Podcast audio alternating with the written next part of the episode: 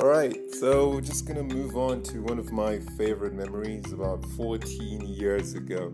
And this is actually tied in with the previous podcast where I was talking about how a very naive version of me um, arrived at a brand new school and struggled to cope with all the changes that he had encountered.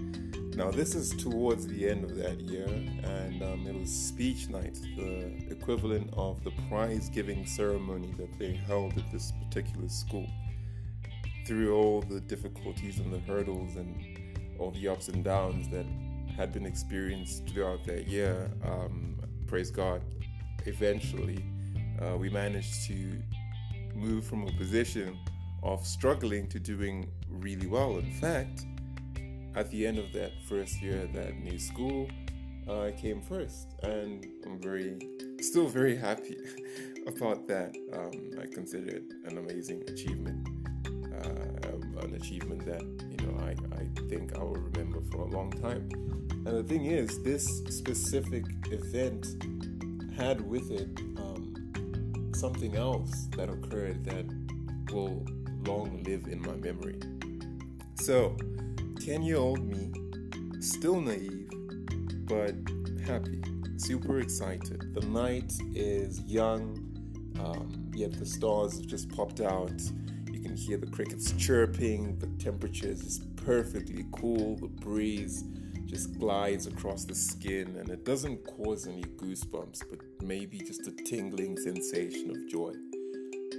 This is the first time I've been at school at night. So everything just seems significantly more, I don't know, bright because of the lights. And I think maybe this is where my love for lighting in the dark actually originated from, from this specific speech night. The event itself was something that made me a little bit giddy. Um, having my name called up and walking up the steps and hearing some ululating in the background, probably mom, as I was collecting my prize and then coming back to sit down uh, amongst my peers was quite the sensation because I still felt like a stranger in this environment, and yet here I was uh, doing what I guess many people would have liked to have been doing at that moment in time. And this giddiness managed to translate to um, well, basically everything that I did from that very moment. I know that there was a table uh, set outside the hall with juice and cake. I did not feel the need to even stop by and have a bite. It was only afterwards that I discovered that it was for the parents anyway, so I wouldn't have had the opportunity to do so. Um, but it was, so was my excitement that I didn't even think about uh, stopping by and actually having a bite myself. And um, well, because it's dark, I decided not to wait around and you know bump into strangers just to head directly to where the car was parked and wait for my parents there which is exactly what i did. I went to the car uh, chariot uh, and um, mitsubishi chariot. I remember that car seemed massive to me back in the day and i remember just waiting there super excited super excited to just hop onto whichever parent um, would make their way towards the car first. And as I waited, uh, anticipation rising, uh, the sense of excitement just continuously building up to a crescendo, I saw this figure that shared the same uh, shape as my mother. You know that silhouette. Every child knows their mother, even in the dark.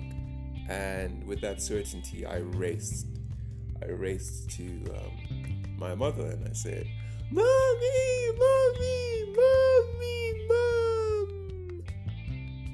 It wasn't Mom. it wasn't Mom. It was another woman who just happened to share a similar shape in the distance.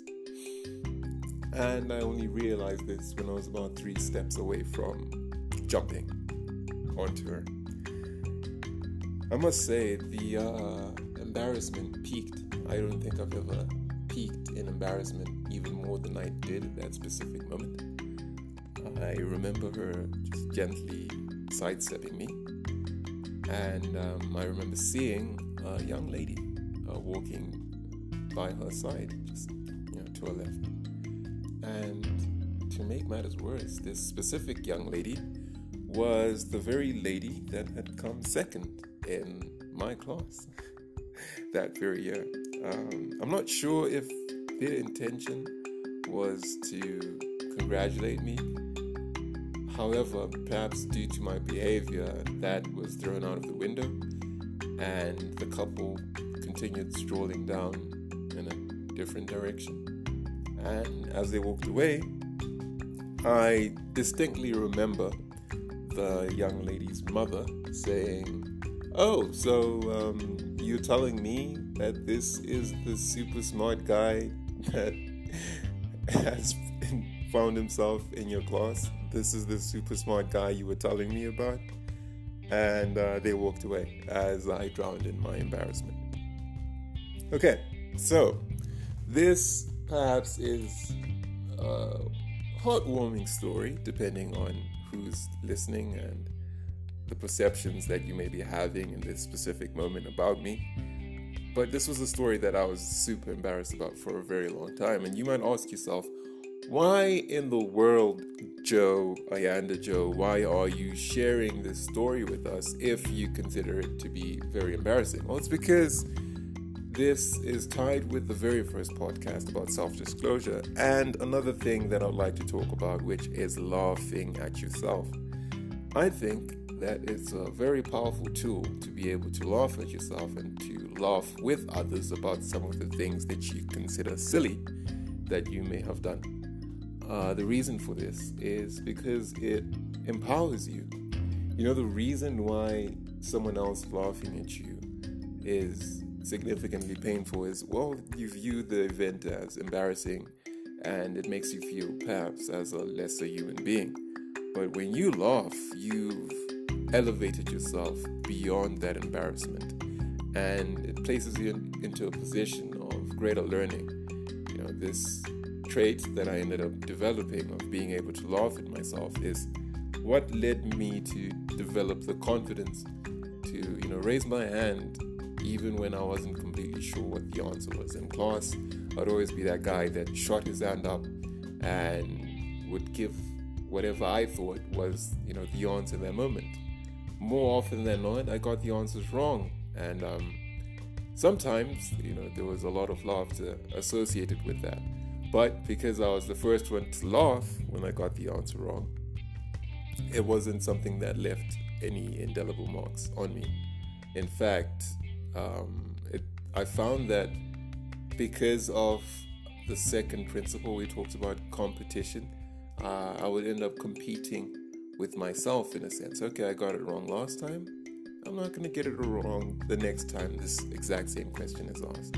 So, by placing myself in an environment where I could be laughed at and laughing at myself before anyone else could, I could do the things that I guess most of the population would consider cringe without feeling the need to cringe myself. And I think that's my superpower and something that I might not have inherited the very same day that uh, Jupiter and Saturn aligned.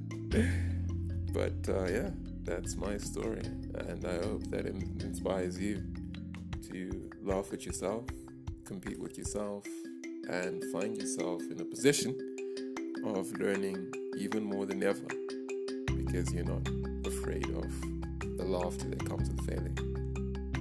Till we meet again, have a great week.